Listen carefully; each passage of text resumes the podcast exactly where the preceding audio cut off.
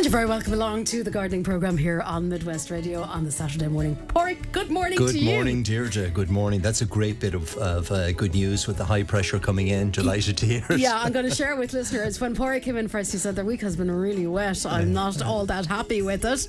Uh, but I said, well, so wait until you hear the forecast Yeah. at nine. It'll be Super. good. Yeah. Super. Yeah, yeah. So high pressure, yeah, it's great. It's great. It'll be nice dry weather for the next couple of days. So you had a great uh, Saturday, last Saturday after the programme in Kiltimagh. We did indeed. We, as as I said to listeners last week, um, the Tidy Towns of Kiltimagh had organised a meitheal. Um, and the planting of, of the, the old railway station in Kiltimagh, the, the Tidy Towns have done an amazing job on the old signal box. They've re, re um, painted it and, and all got all the levers going and so on. And that project is still on running.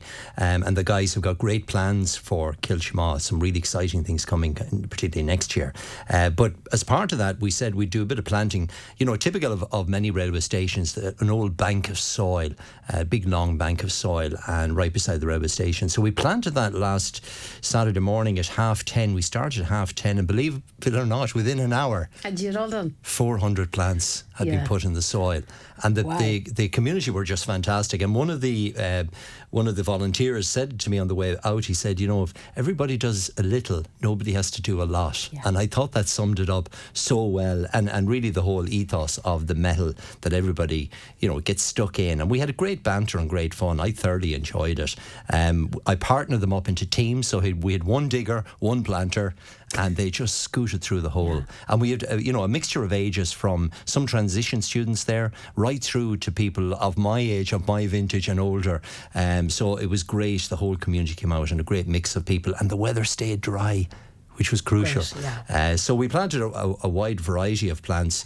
Um, you know, aesthetically, it's going to look really pretty from certainly May, June, right through till this time of year.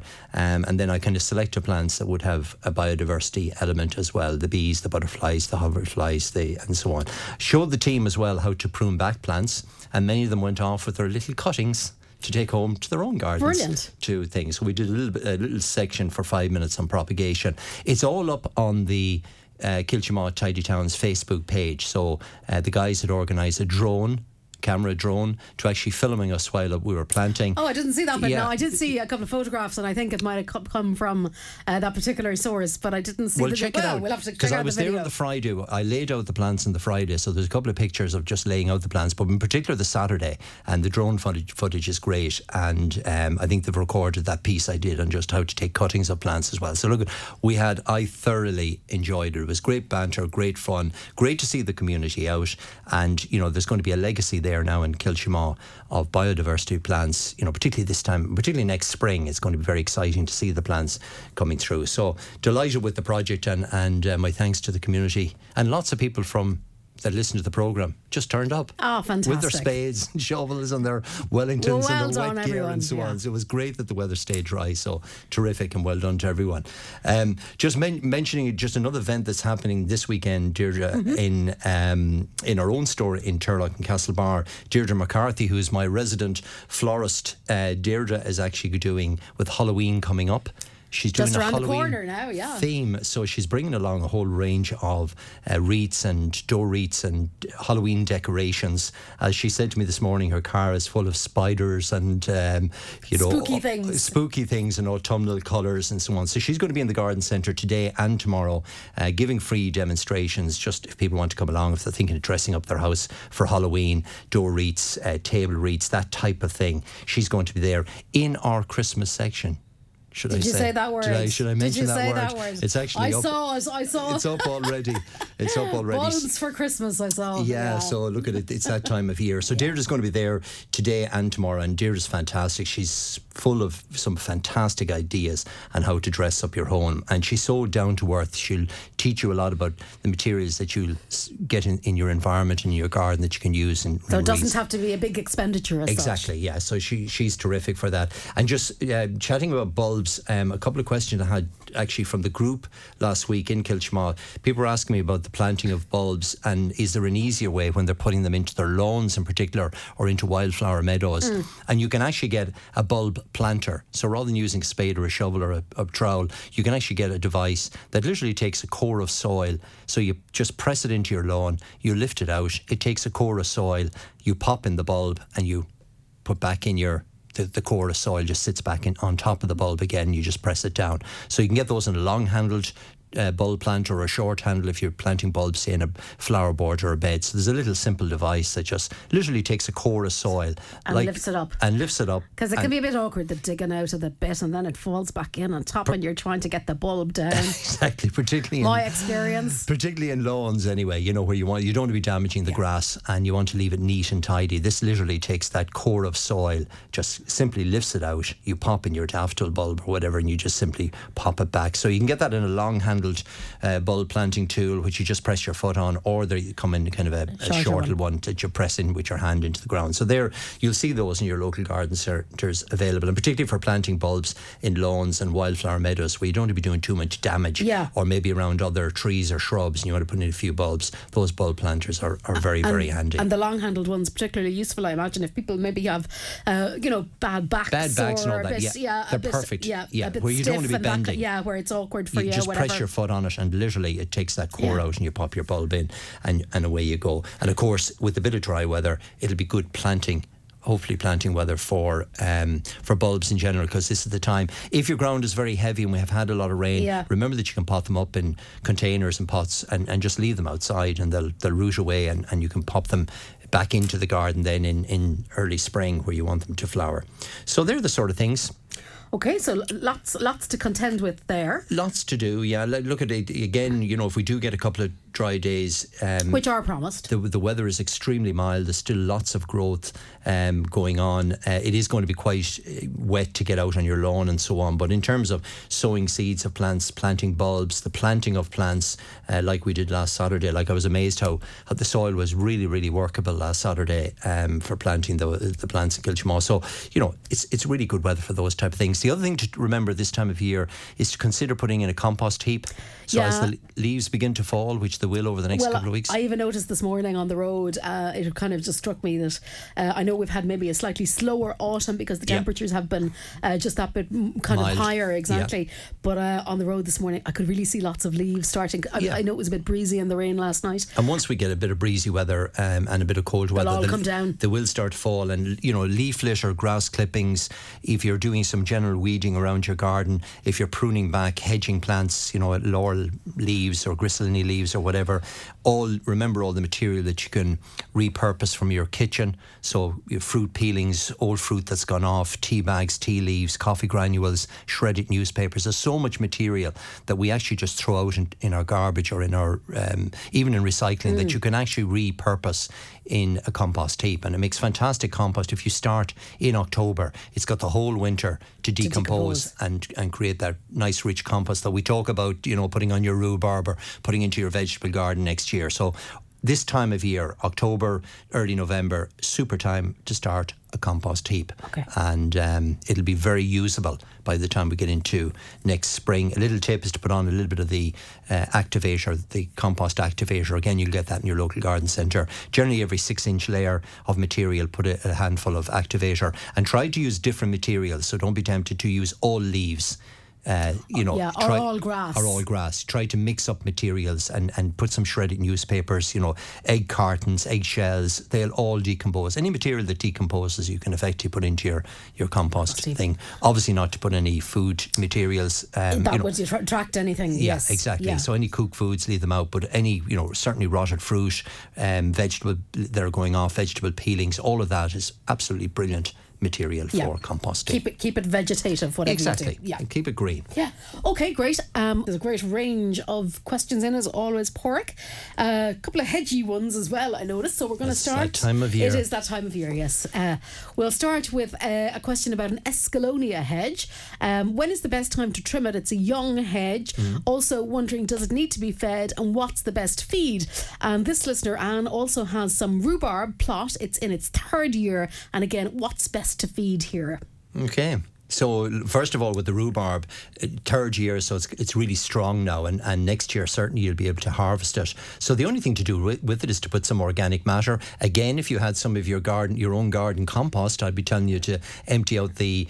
Uh, material and, and, spread it on the rhubarb patch this time of year. But if you can get some organic matter, horse manure, cattle manure, um, you know, mushroom compost, that type of material. So you want something organic, um, compostable material, and you literally put a six or eight inch layer of that on top of the rhubarb patch and just leave it alone for the winter.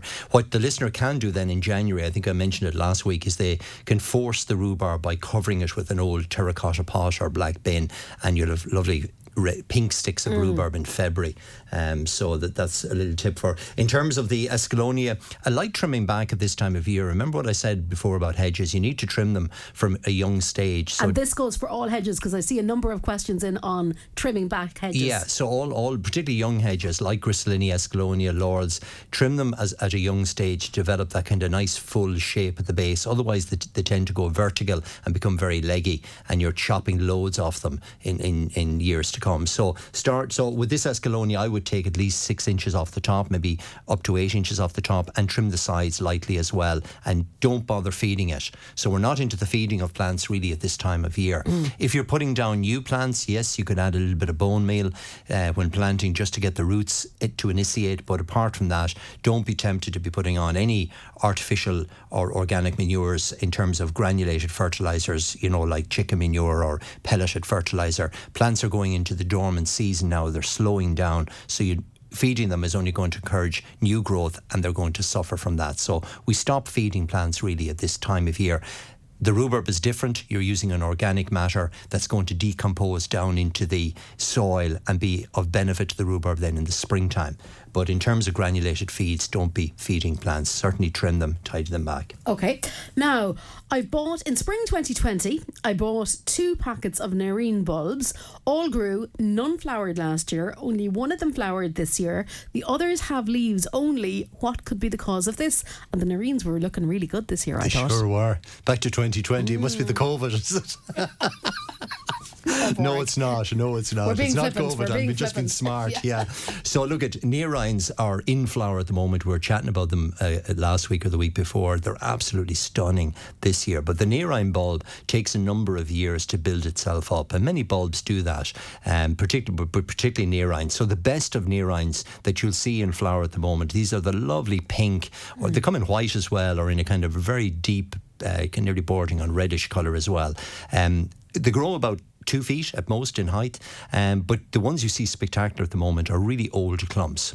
So they do take a number of years. So this is very typical of you plant them, they grow, you only get leaves for the first or second or third year, but gradually then they start to come into flower. And then every year, if you leave them undisturbed, they actually build up uh, the amount of, of colour, particularly as the bulbs start to compete with one another and you get that really kind of tight clump of nerine. So the listener's done everything proper leave them alone, allow them to grow. This time next year, you should have a lot more flowers on them. And over the next couple of years, they'll just build into a really strong clump of colour. So allow them to die back naturally as you would with any bulb.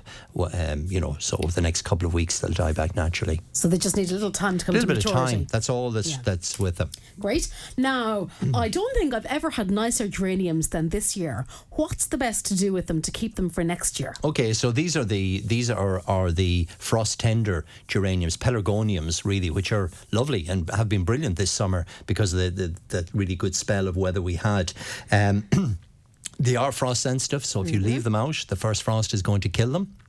So my advice is to take cuttings at this time of year, short cuttings about six inches long, strip off the leaves, take off the old flowers as well, leave them to dry out overnight, and then insert them the following day into a mixture of perlite and compost, or even just pure perlite. And in a small pot, you'll fit six or eight or twelve geranium cuttings. Cover them with a polythene bag and sit them on a windowsill inside. They'll root within about a six or eight week period, so you get nice strong plants before Christmas, and they, those you simply pot up into smaller pots and you have them um, so if you take the cutting of a red geranium, it's going to come true to type. It's going to be red next season for you. Remember, you cannot plant them out of doors until all risk of frost has passed in May of next year. Um, so that's the easiest way to propagate them. The other thing you can do is to lift the old plant or the plant that's there. Yeah. Um, but you know, it's it's kind of awkward in terms of you have to.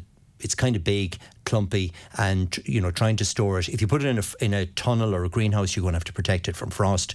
You could put it into a garage, and it, it would come through. Yeah. Uh, but the easiest thing is to take cuttings because you're starting with nice, small, fresh, young plants again with more vigor, and it's the easiest way to to propagate them. Okay, now I know you said not a great time of the year to be feeding plants, but Yes. somebody is asking about winter flowering plants and heathers, and do you feed those? No. There's no need. So nothing gets yeah, fed. The, the, the heathers are, are coming into flower at the moment, the winter flowering heathers, and they're terrific because they flower right through the winter. They grow in ordinary garden soil. So I'm thinking of varieties like Myretoun Ruby, which is a lovely red flowering um, uh, heather, Mm-hmm. winter flowering heather.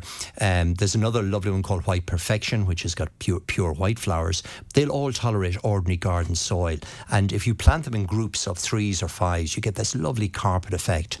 Um, so that's so that. And if you go onto my Facebook page, actually, I've put up a post this week with showing winter heathers from the Botanic Gardens in Dublin. But in terms of feeding them, they've already formed their flower buds. They're going to flower anyway. The time to feed winter flowering heathers is actually after flowering next spring. So when you're trimming them back, that's the time to feed them in April. Great. Now, I bought two hydrangeas recently and planted them in two pots. One of them is lush green, but the other one has lots of red blotches throughout its leaves. And John is wondering what might be the problem. What do you think? Well, there could be two different kinds of, They could. of hydrangea, Hundred could they? What if John said they were two the, two Two the the same, same. varieties? Oh, after that, I, I'm not too sure. So you're dead right. The geraniums or uh, hydrangeas come with, in different varieties. Some have got purple foliage, some have got variegated foliage, some have got green foliage, some have got dark green foliage. Depends on the variety of, of hydrangea.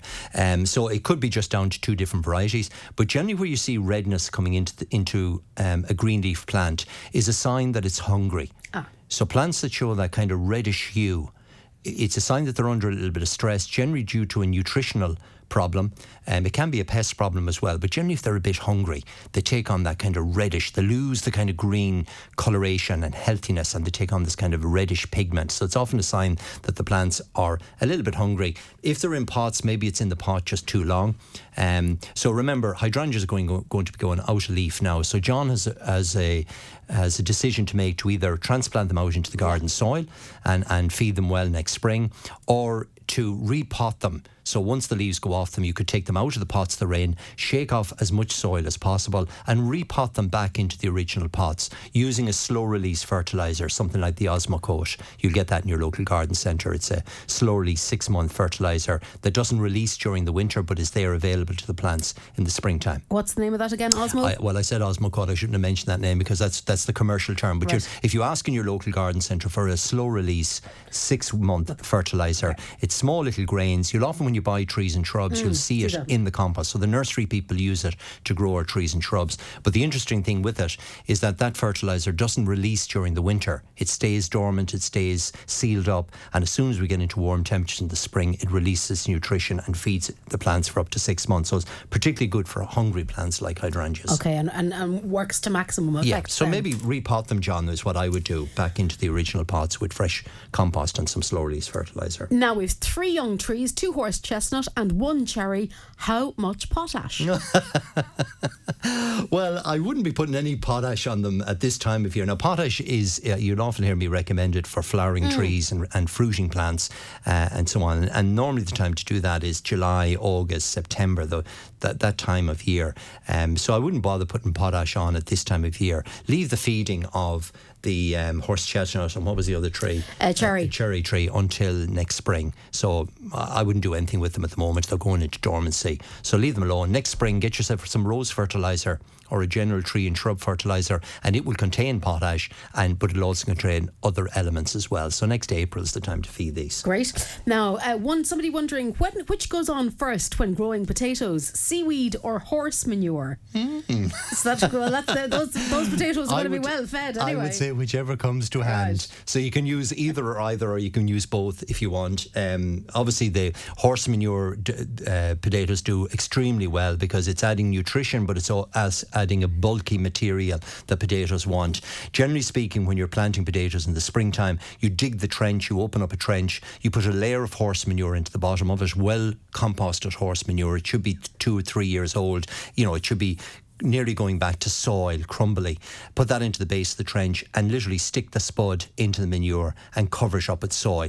You could then, maybe a month or six weeks later, put a layer of seaweed on top of the drill because it'll help to suppress weeds and it'll also work its way back into the soil. So I would use both, to be honest. Generally, with seaweed, um, any seaweed, i- ideally you should leave it over the winter to let the rain at it to wash the salt off it it. because it can be kind of high, high salt Salt. content. But apart from that, it makes a great fertilizer. Great.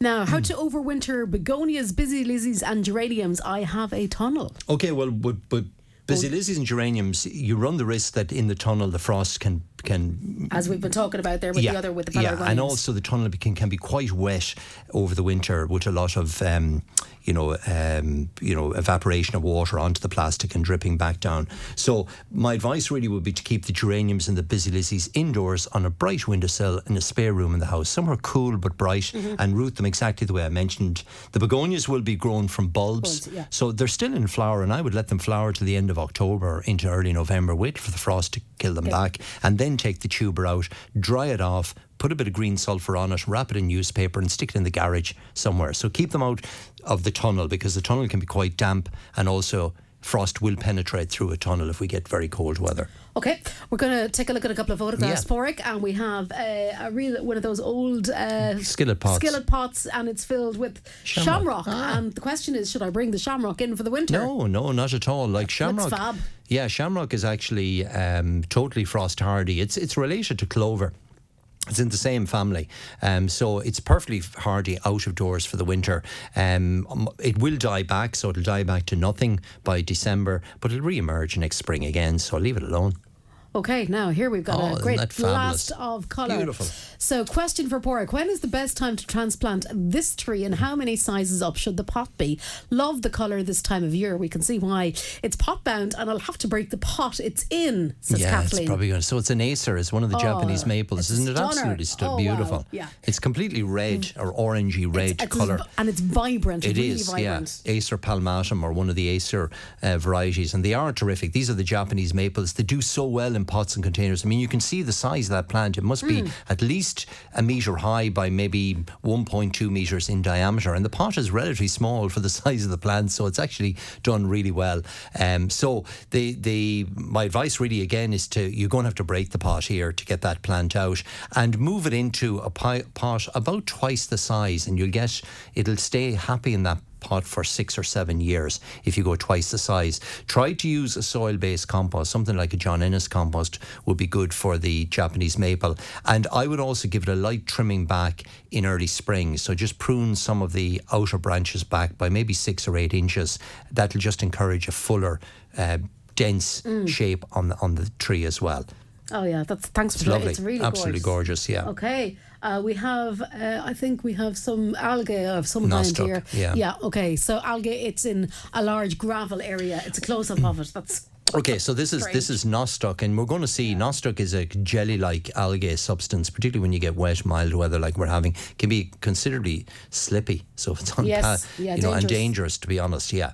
So the treatment to use is to use the pack, use it at the one to five rate, a kind of a higher concentration rate. Um, it'll take about seven or eight days, maybe ten days for the nostoc to disappear, um, and you may need to repeat it in about a month or six weeks' time. So yeah, it's well worth treating that. It's invisible during the summer because it's it's obviously bone dry, but as soon as it gets moisture, and particularly in the autumn, it comes back. So use the pack. Now, Sue is wondering how does she care for her poinsettia plant at this time of year? Okay, well, the good old poinsettia it comes to us from Mexico, and in Mexico they grow, it grows wild. It grows like rhododendrons grow in Ireland, or uh, you know, it's it's a it's a it's a native Right. garden, or no, no, it was not even a garden plant. It's a, a native plant that grows wild. And the trick to getting and, and so many of the poinsettia varieties that are available at Christmas actually keep their colour well into the late spring, nearly summer period. Now they've eventually turned from red to green, and they're green then for the summer period. And to get them back to red again, you need to exclude all artificial light. So where poinsettias are grown commercially in Ireland, the glasshouses are purposely put where there's no artificial light, no street lighting, no car lights, no lights. Because if it gets any form of artificial light, so if you keep it in a in your kitchen Yeah. with with your With your lights on, fluorescent light or right? whatever. It's not. It's going to stay green. It will never trigger it back to So, turning red. so does it need actual sunlight? It, it needs it needs normal day length. So Right. whatever time the, the sun comes up, so eight Yeah. o'clock to say five o'clock or six o'clock, whatever we have at the moment, you have to just give it normal day length. If it gets any form of artificial light, including street lighting, car lighting, or lighting from your home, it will always remain green So very sensitive to that. very sensitive to light, and so you know the the Irish poinsettias that are grown here in Ireland. Mm. There are a couple of key nurseries that grow them. Their their nurseries are situ- situation areas where there's no artificial light, or they have to exclude. They have to put a screen around the plants uh, at certain times of the day to exclude artificial light. How very So, very interesting. so unless you're prepared to put them into a room where you're never going to turn on the light and Yeah. no street lighting has come on, you won't get them back to red. Right. So, they, So it's they- a they- tricky. they- It's yeah. a bit of an operation to get them back to red again, but it'll grow perfectly well as, As a green plant. green foliage plant. You could enjoy it, and you'll always get a little, Little bit of red, red, coming on it, but you'll never get that back to the really vibrant. Okay, so I think leave it to the nursery people, People, to, to yeah. yeah, and just and just buy a fresh one every investing year. in you, yeah, to be exactly, honest, yeah, yeah, yeah, yeah, yeah. They're not they're, they're, they're not overly They're not worth the, the, the trouble, the, drive. dedication. Now, would you be able to advise on taking cuttings uh, which will be needed as a hedge at a house? Uh, this is at planting st- that is at planting stage now. Sorry. So laurel and beech would be suitable as it's an open site. Are the cuttings better planted outside or in pots and covered? And how long would it take to form a five or six foot hedge? Wow! So the house That- is that's a project. The house is at planning stage, so these people are thinking ahead. Which, which I always say, you need to be putting the hedge in when you're putting in the foundation of the house because it takes a number of years. I mean, typically, if you buy a, a small Griselinia or Escallonia or beech plant, you know it'll take it six to eight years to form a hedge that's going to be usable, that's going to give you privacy or shelter or things. So it does take a number of years. You've got to be prepared for that. Now you can buy the plants as big, you know, you can buy them as six foot tall if you yeah. want, but obviously there's an investment cost there. Taking cuttings, this is a perfect time of year. So first of all, the key thing is to pick the hedge to suit the location. So the listeners described it as being uh, an exposed site, haven't they? Somewhere there. Am I It's an open site, Open yeah, site. yeah. So you know, depending on what they what they define as open, but if it's if it's open to a lot of wind, particularly in coastal areas, if it's in a elevated site, you need to pick plants that are going to tolerate that. So the Olearia that we talked about last week, Griselinia, Escallonia, um, sabengii, the silver edge hedge, they do well in exposed, open, windy areas. If it's a more sheltered site, then the beech will work perfectly fine. Hornbeam is another lovely tree, and I think both of them are deciduous. So, particularly with beech, the leaf withers, but it stays on the plant. And I think in rural areas, it looks really well, and it comes in a purple and green form. Um, now, you're coming into the time of year for bare root hedging. So that's where, where hedging are sold without their pots, so they tend to be relatively cheap to buy. Um, so depending on the l- length of area the listener has, I would say first of all they should price buying bare root plants because it'll be far more economical than trying to take cuttings and growing through th- through that whole, Mm. whole process. process, yeah. Yeah, generally beech is sown from seed, and that can take quite a number of years.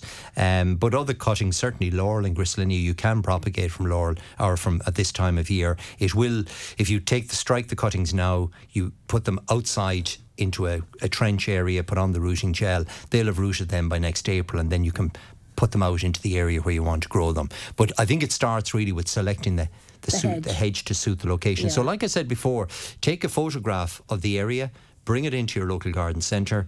They'll give you advice in terms of the type of plant. I mean, there's such a, a wide choice of um, even more unusual plants like Berberis, Berberis darwinii, uh, named after Darwin. Yeah. And it's it's a beautiful evergreen hedge that has brilliant orange flowers in the springtime, really easy to grow tolerant of open, windy conditions, but you don't see it used as much for hedging. People tend to stick to the laurels and the gristline and so on. That's something a little bit different, the berberis. Um, it comes in a purple form as well. Beech, as I said, hornbeam is a lovely hedge as well, um, very like beech, but it's lovely in rural areas as well.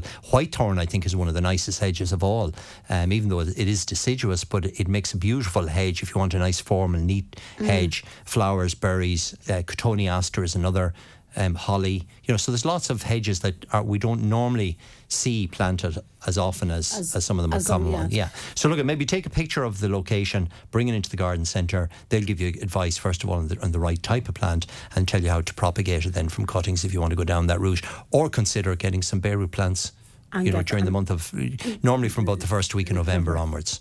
and I suppose the other thing would be think about how often you will be maintaining it. Oh, 100%. 100%. You are so right. Yeah. So, exactly, what's the purpose of the hedge? If it's for shelter and screening and you need something, you know, say six feet high, well, then you need a hedge that's kind of slow to medium rate. If you want something taller, so making sure exactly, yeah. you want to be you thinking know, of the maintenance. How often are you going to be out with the hedge trimmer? Exactly, yeah. Yeah, yeah, because there's so many different varieties with, with um, different types of vigour and obviously something slower growing is a lot less maintenance.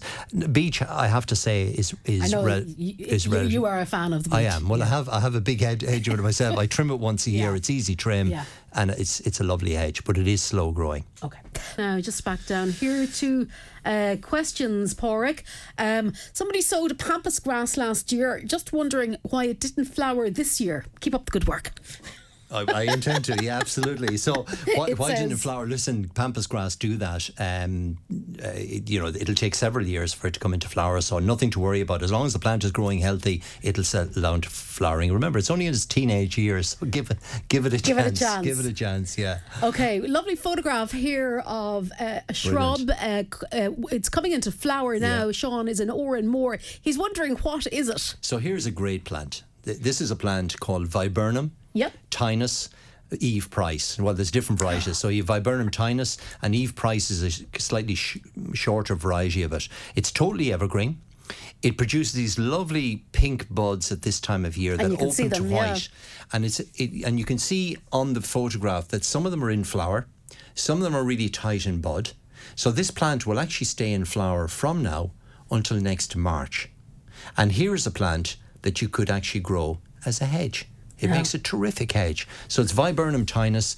It's evergreen, totally evergreen. It flowers right through the winter period. So it flowers right through autumn, through winter, and up until March, maybe up into April of next year. So it's flowering all winter long periodically the flowers just continue open. See how some of them in the centre there are really, really tight pink? Yes. They mightn't open for another two months. Wow, so you've got others. a bit of colour the whole time. It's a lovely little thing. Very easy to grow. And it's tall. It well, you can let it grow to whatever height you want. Yeah, that one's up at the side. Yeah, so this is Viburnum tinus, and if you want a shorter variety, a more compact variety, look for the a variety called Eve Price. Viburnum Eve Price um, makes a terrific hedge up to say a meter you know 1.4 1.2 maybe 1.4 meters so nearly up to kind of six foot it makes a terrific hedge um, easy to grow flowers all winter the bees love it super plant super garden plant. And you don't have to grow it as a hedge, you can grow it as a shrub. In this instance, it's actually given great privacy. Mm, in the, in, you can and, see that. And obviously, the listener has been cutting them as far as up as they can as reach. They can reach. so the top is, is begin to belly out. So obviously, yeah. the this, the um, middle section was, was trimmed. But it's a terrific plant. So it's Viburnum tinus, or look for Viburnum tinus Eve Price. You'll get it in your local garden centre. Super little plant. Fantastic. Uh, does double begonia grow the following year like dahlias? Yeah, save them. Just lift the bulb and, and, like I said, put a bit of sulphur on them and put them into the garage for the winter. Of course they will. Now, somebody's, somebody's wondering, can you repeat what you said a few weeks ago about rose trees that have seven leaves? Now, I just want to point people in the direction of the podcast because all the programs are podcast. Go onto the Midwest Radio uh, website and there are links there. Um, but we'll give you 20 seconds all to answer right. that question so again. The, the point I was making about the seven leaves is that if roses are grafted onto a rootstock, and generally the rootstock, when if it starts to grow, it tends to take over from the actual variety variety of rose that you want to protect. Um, an indication that it, that you're getting suckers or what we call suckers coming from the rootstock is that the leaves tend to be paler green in colour they tend to have seven leaves rather than five, and they tend to be very thorny. So lots of thorns and prickles. So they're totally different to the actual plant. So if you have a variety like, say, Arthur Bell, it'll have a totally different leaf structure to the, the, the suckering unit. Now, some rose varieties, particularly shrub roses, do have seven leaves as well. So the seven leaves is, ju- is not just an indication that it's suckering. So look for the extra thorns on the leaves, the paler leaf, the green, um, paler kind of leaves as well, um, and obviously the seven leaves will be there as well. So it's just an, it could be an indication that the rose is suckering. Okay. Yeah. Um, can I plant garlic and onion now outside? I don't have a polytunnel. Oh, 100%. Um, you know, garlic is totally hardy out of doors. I, I recommended two varieties um, Messi, Messidrome, which is a really good uh, variety, and Germidour, which are both the white and the um, purple. Uh, garlic, they can go straight out of doors. Absolutely, Japanese onion sets the same, but the red and the and the golden can go straight out of doors. If you've got a tunnel, plant some outdoors and in the tunnel, and you'll have them coming on at different stages. And if you're not quite ready for planting, you can literally put them into compost in a seed tray, grow them on for several weeks, and plant them into a raised bed or whatever. So now is the time to be planting garlic and Japanese onion sets. Now, I have an Indian summer flower in full bloom Oh, at the lovely. moment, but about five metres away, another one died in the same lawn. So I Okay. suppose concerned that maybe the same would happen to this one. Uh, well, it shouldn't do. This is Alstroemeria Indian summer, which is a beautiful plant. It it comes into it's got kind of brownish leaves and um, beautiful flowers. Um, they tend to be multicolored flowers. Um, Alstroemeria needs free draining soil. So the, the the second one, if it's in wet ground, Alstroemerias will tend to die away. So they do need a free draining soil, but they are hardy out of doors. They will flower up until the first frost. They are perennial. They'll come back next year again. So really all the listener needs to do is is allow that plant to flower. Once it goes out, cut it back to ground level, put a mulch of maybe leaf litter or some bark mulch on top of the plant for the winter. That'll help to protect it. Um, and if you're planting another one, make sure that the soil is free draining. So it does need lots of grit and gravel and so on uh, dug into the soil. So wetness will kill Alstroemerias more so than more so. cold or Okay, so else. maybe the other one might be I just in a slightly damper area of the lawn or be. something like that. It could be, Yeah. yeah. Um, good morning. Can you ask Pork what type of cabbage seed can I sow now for planting in the spring? Okay, well, well, first of all, you'll get cabbage plants in your local garden centre at the moment. Um, varieties like Pixie, which is a lovely little dwarf um, variety, which is really good. Um, but if you're sowing the seeds, then there's a, a nice variety called April. So you sow the seeds now; they'll germinate in two to three weeks. You can plant them in your tunnel or out into the garden soil, and they'll be ready in kind of late spring, early summer of next year. Another nice one called Golden Acre, which is a more solid, round-headed uh, cabbage, which is really good as well. So do both of those, April and Golden Acre. Greyhound would still work really well. Hispi you can sow from seed as well. So pop into your local garden centre. There'll be plenty of seed, and with the sort of temperatures we're having, they'll Perfect. germinate. Yeah, out, outside. Yeah, no problem. Um, have, has Hmm. Pork, have you got winter beauty clematis in stock? Yes, we have. Well, well, there was certainly some there during the week. So this is the lovely um, winter beauty that flowers from December through till kind of the end of February with little white, pure white nodding flowers. So give the garden centre a ring in Turlough. We should. We, we had them in flower, and that particular variety is an evergreen clematis winter beauty. Lovely little thing. Now, Anne is in Ballinrobe and she sent us a photograph of her garden. it Oh, lovely. looks lovely, Anne. Uh, can you tell me, can I move well developed shrubs and heathers? I've cut around my roses. Um, and do I do the same with the shrubs or do I have to start again?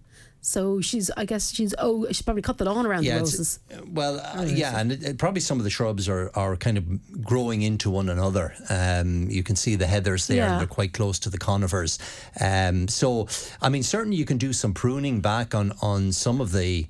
Um, some of the plants, if you wish, obviously the heathers are coming into flower now, so leave them well enough alone until next spring before you trim them back. Um, the, a lot of the plants that are there are quite mature for digging up and moving. You would certainly take a tall. risk yeah, yeah. So some of them, so you could propagate from cutting certainly at this time of year, with a view to maybe taking out some of the really big plants and replacing them with younger plants again. And there's some cotoneaster there as well. You can see the the, the, the branches just kind of This coming out on the lawn. the Yeah. So that's producing little berries at the moment. Yeah. And that could be certainly pruned hard back next spring. Once the berries go off the plant in April, you could give it a hard trimming back and it'll regrow again. So some of the bigger shrubs um, certainly could be pruned back. You could take some cuttings from them as well. And, you know, if, if there are particular shrubs that you want to take out, like the heathers are getting quite tall there now, and you won't really ju- rejuvenate those again. Yeah. They're giving a nice bit of colour, but they're getting a bit leggy and, and thing. So maybe it would be a good idea to maybe change those and put in younger plants again. Okay. So it's really just where plants have been put too closely t- together, together. and they're kind of grown into one another. over over a period Yeah, of time. yeah. Now, how do I get rid of chickweed? It drives me mad. I did put white vinegar on it, but it kills my bedding Ah, plants. yeah, well, that's what'll happen. White vinegar is acetic acid. It's acid, and it'll burn all plants. And, and to be honest, white vinegar only uh, kills uh, weeds back to soil level. It doesn't kill the root, so they tend to re- regrow, Regrow. again.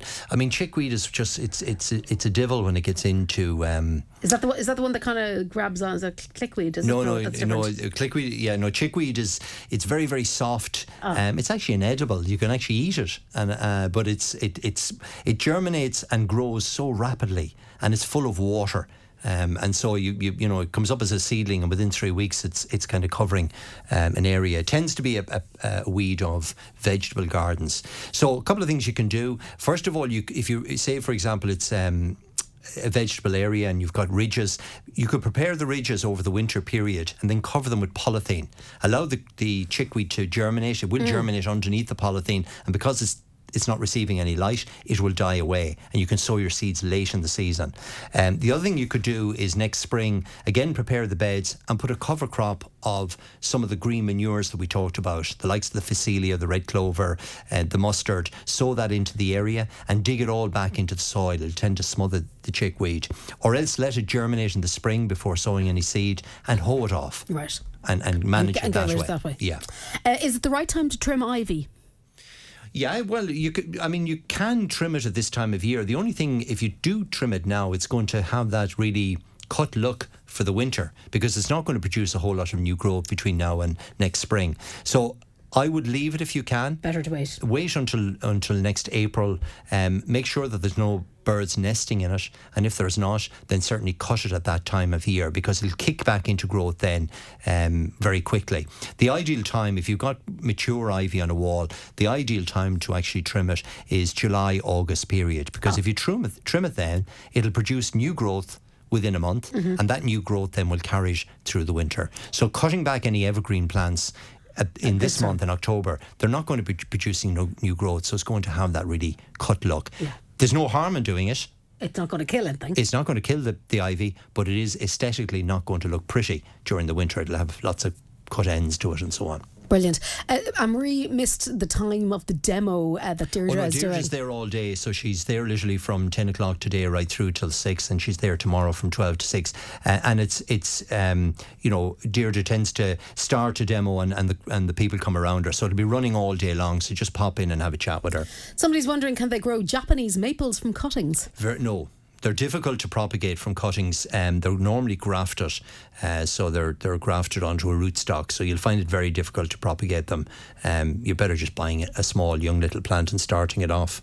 Now, uh, somebody says, I let some of my carrots go to seed, but do I have to leave them in the ground till next year?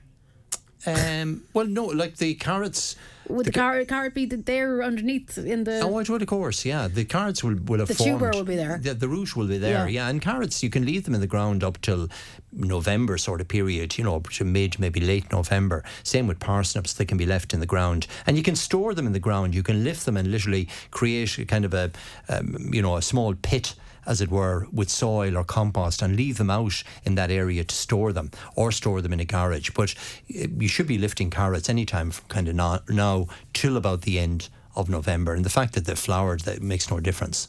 Okay. They still produce the root. Uh, should I transplant purple sprouting broccoli outside or leave it in the polytunnels? Well, you can do a little bit of both, Ger. The only problem with with uh, purple broccoli is that it gets quite big, so it tends to take up a lot of space in your polytunnel. Now, if you have it in the polytunnel, you'll have it earlier. So I would actually do both. I would plant some of the transplants directly out of doors, and they'll be ready to harvest in March and April of next year, and then keep some in the tunnel as well. That's the beauty of the tunnel. It just gives you, it fools the plant on into thinking it's, uh, you know, it's, it's going to grow that little bit faster, and it just brings it on at least a month earlier. So do a bit of both.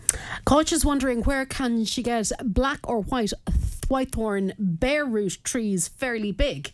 Well, first of all, you won't be able to get them until November. Right. Uh, so November will be the time. And again, pop into your local garden centre. They'll have a lot of bare root plants. I mean, generally, Can you get them fairly big? You'll get them up to about um, a metre high, maybe four feet, up to four feet high uh, as plants. Um, so they would be kind of at least four year old plants at that stage. So look in your local garden centre. It's too early for bare root plants until about the second week of November. So once the leaf, and it'll depend on the season.